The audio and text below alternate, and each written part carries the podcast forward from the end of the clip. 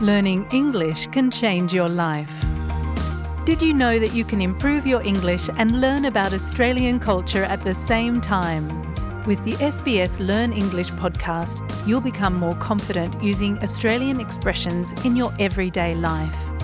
Each episode is around 10 minutes long, so they are easy to fit into your day. You'll love learning English with SBS Learn English. Listen wherever you get your podcasts.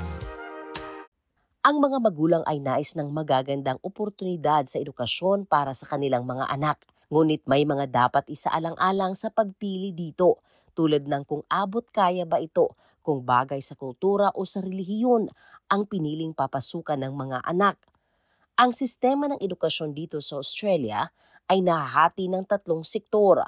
Una ang pinamamahalaan ng gobyerno o state, Catholic at independent o pribado at ipiniliwanag ni Dr. Sally Lurson, isang lecturer ng education sa University of New England, ang pagkakaiba dito.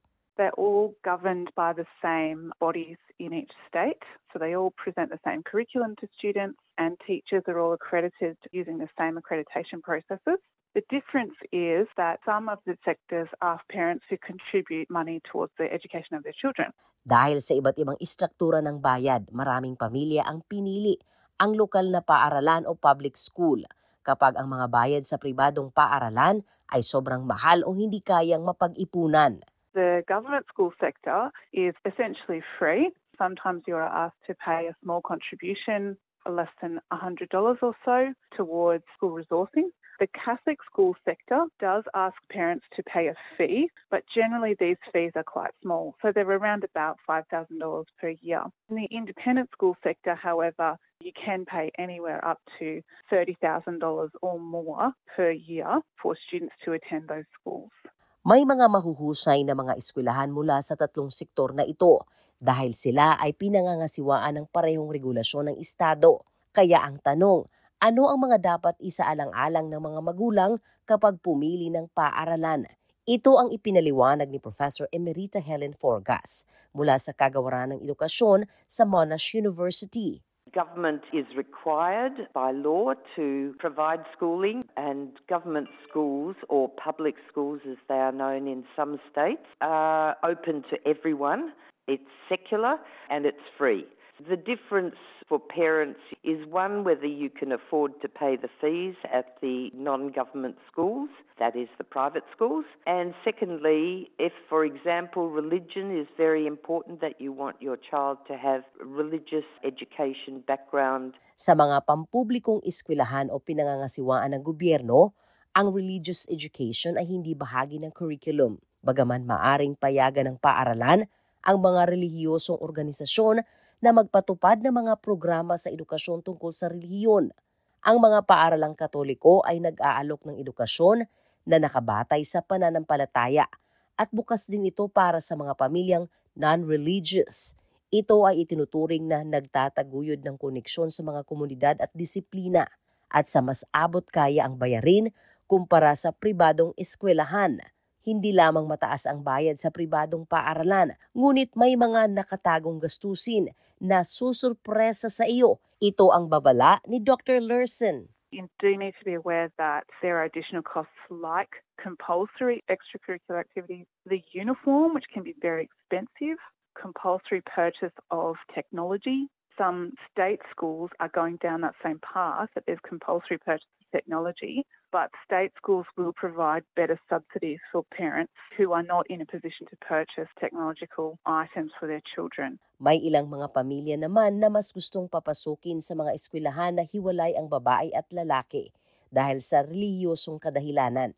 Sinabi ni Professor Emerita Forgas, limitado ang public school kapag ito ang pipiliin ng mga magulang na paaralan sa mga anak. The majority of schools in Australia are co-educational, that is, boys and girls are educated together, but there are single gender options, mainly within the Catholic and the independent school sectors. Some states don't have any single sex government schools, but New South Wales is the real exception. They've got well over 30 government schools that are single sex, but some states have none, and Victoria has only one boys' school, but about five or six girls' schools. Some are select effective and some are not. Bagaman ang mga benepisyo ng mga paaralan para sa iisang kasarian ay patuloy na pinagtatalunan at maaring hindi malaki ang pagkakaiba sa mga academic results. Sa social na aspeto, mas komportable ang ilang mga bata sa isang kapaligiran para sa iisang kasarian. Subalit sinabi ni Dr. Lerson na ang karamihan sa mga batang Australiano ay nag-aaral sa public schools. Around 70% of students in primary school grades attend government schools, and that does depend on the state. Then around 20% attending Catholic schools, and 10% or fewer are attending independent schools. And then in the secondary school grades, the percentage of students attending independent schools goes up to around 20%. There are again around 20% of students attending Catholic schools. The remaining 60% are attending government schools from year 7 to 12. Sa pagtitimbang ng mga sektor, mahalagang isaalang-alang na ang pribadong paaralan ay minsan nagtataguyod sa pangamba na hindi makakakuha ng sapat na edukasyon ang mga bata sa sistema ng estado o public schools. It's worth being aware that state schools don't have a budget for the type of marketing that independent schools can do. So, independent schools will use parent fees in order to market to new parents, but the absence of marketing from government schools doesn't mean that those schools are any less good than independent schools. It just means they're not allowed that in their budget that comes from state government. Sumasang-ayon si Professor Forgas na dapat maglaan ng oras ang mga magulang upang mag-imbestiga bago ipasok ang mga anak sa isang eskwelahan. Idinagdag niya, dapat tandaan ang pagbabayad ng mahal sa isang eskwelahan ay hindi nangangahulugan na makakakuha ka ng mas magandang edukasyon para sa iyong mga anak.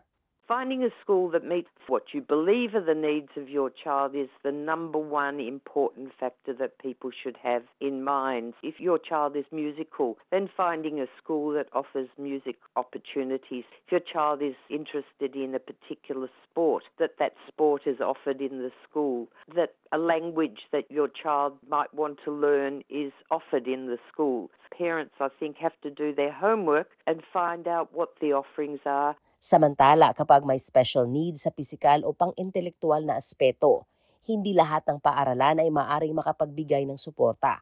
Kaya mahalaga na ang mga magulang ay magtanong tungkol sa papasukang eskwelahan. Kung mayroon kang pagpipilian, bisitahin ito bago i-enroll ang anak.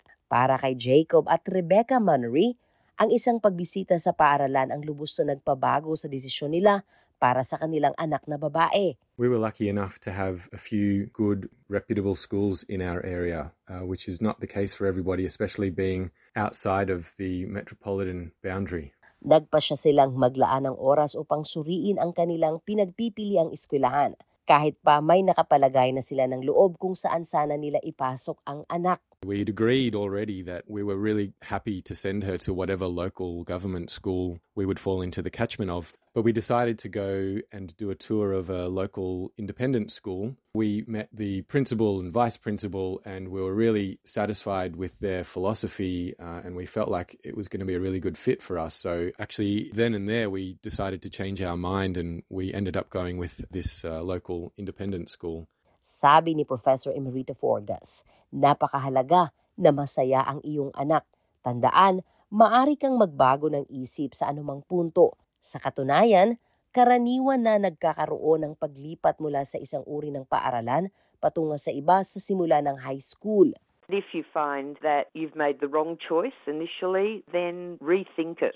Meeting educational needs is the number one thing that should be on parents' minds. If your child is not thriving at any time through their schooling, then reassess would it be the right thing to do for them, both socially as well as educationally, to change schools. Kapag tumingin ng eskwelahan para sa mga anak, simulan ito sa Good Schools Guide o website ng My School para sa mga alok at paghahambing ng mga magulang kung ano ang nakakabuti para sa kanila. Ang ulat na ito ay binuo ni Melissa Compagnoni na isinalin sa ating wika. Ako, si Sheila Joy Labrador para sa SBS Filipino.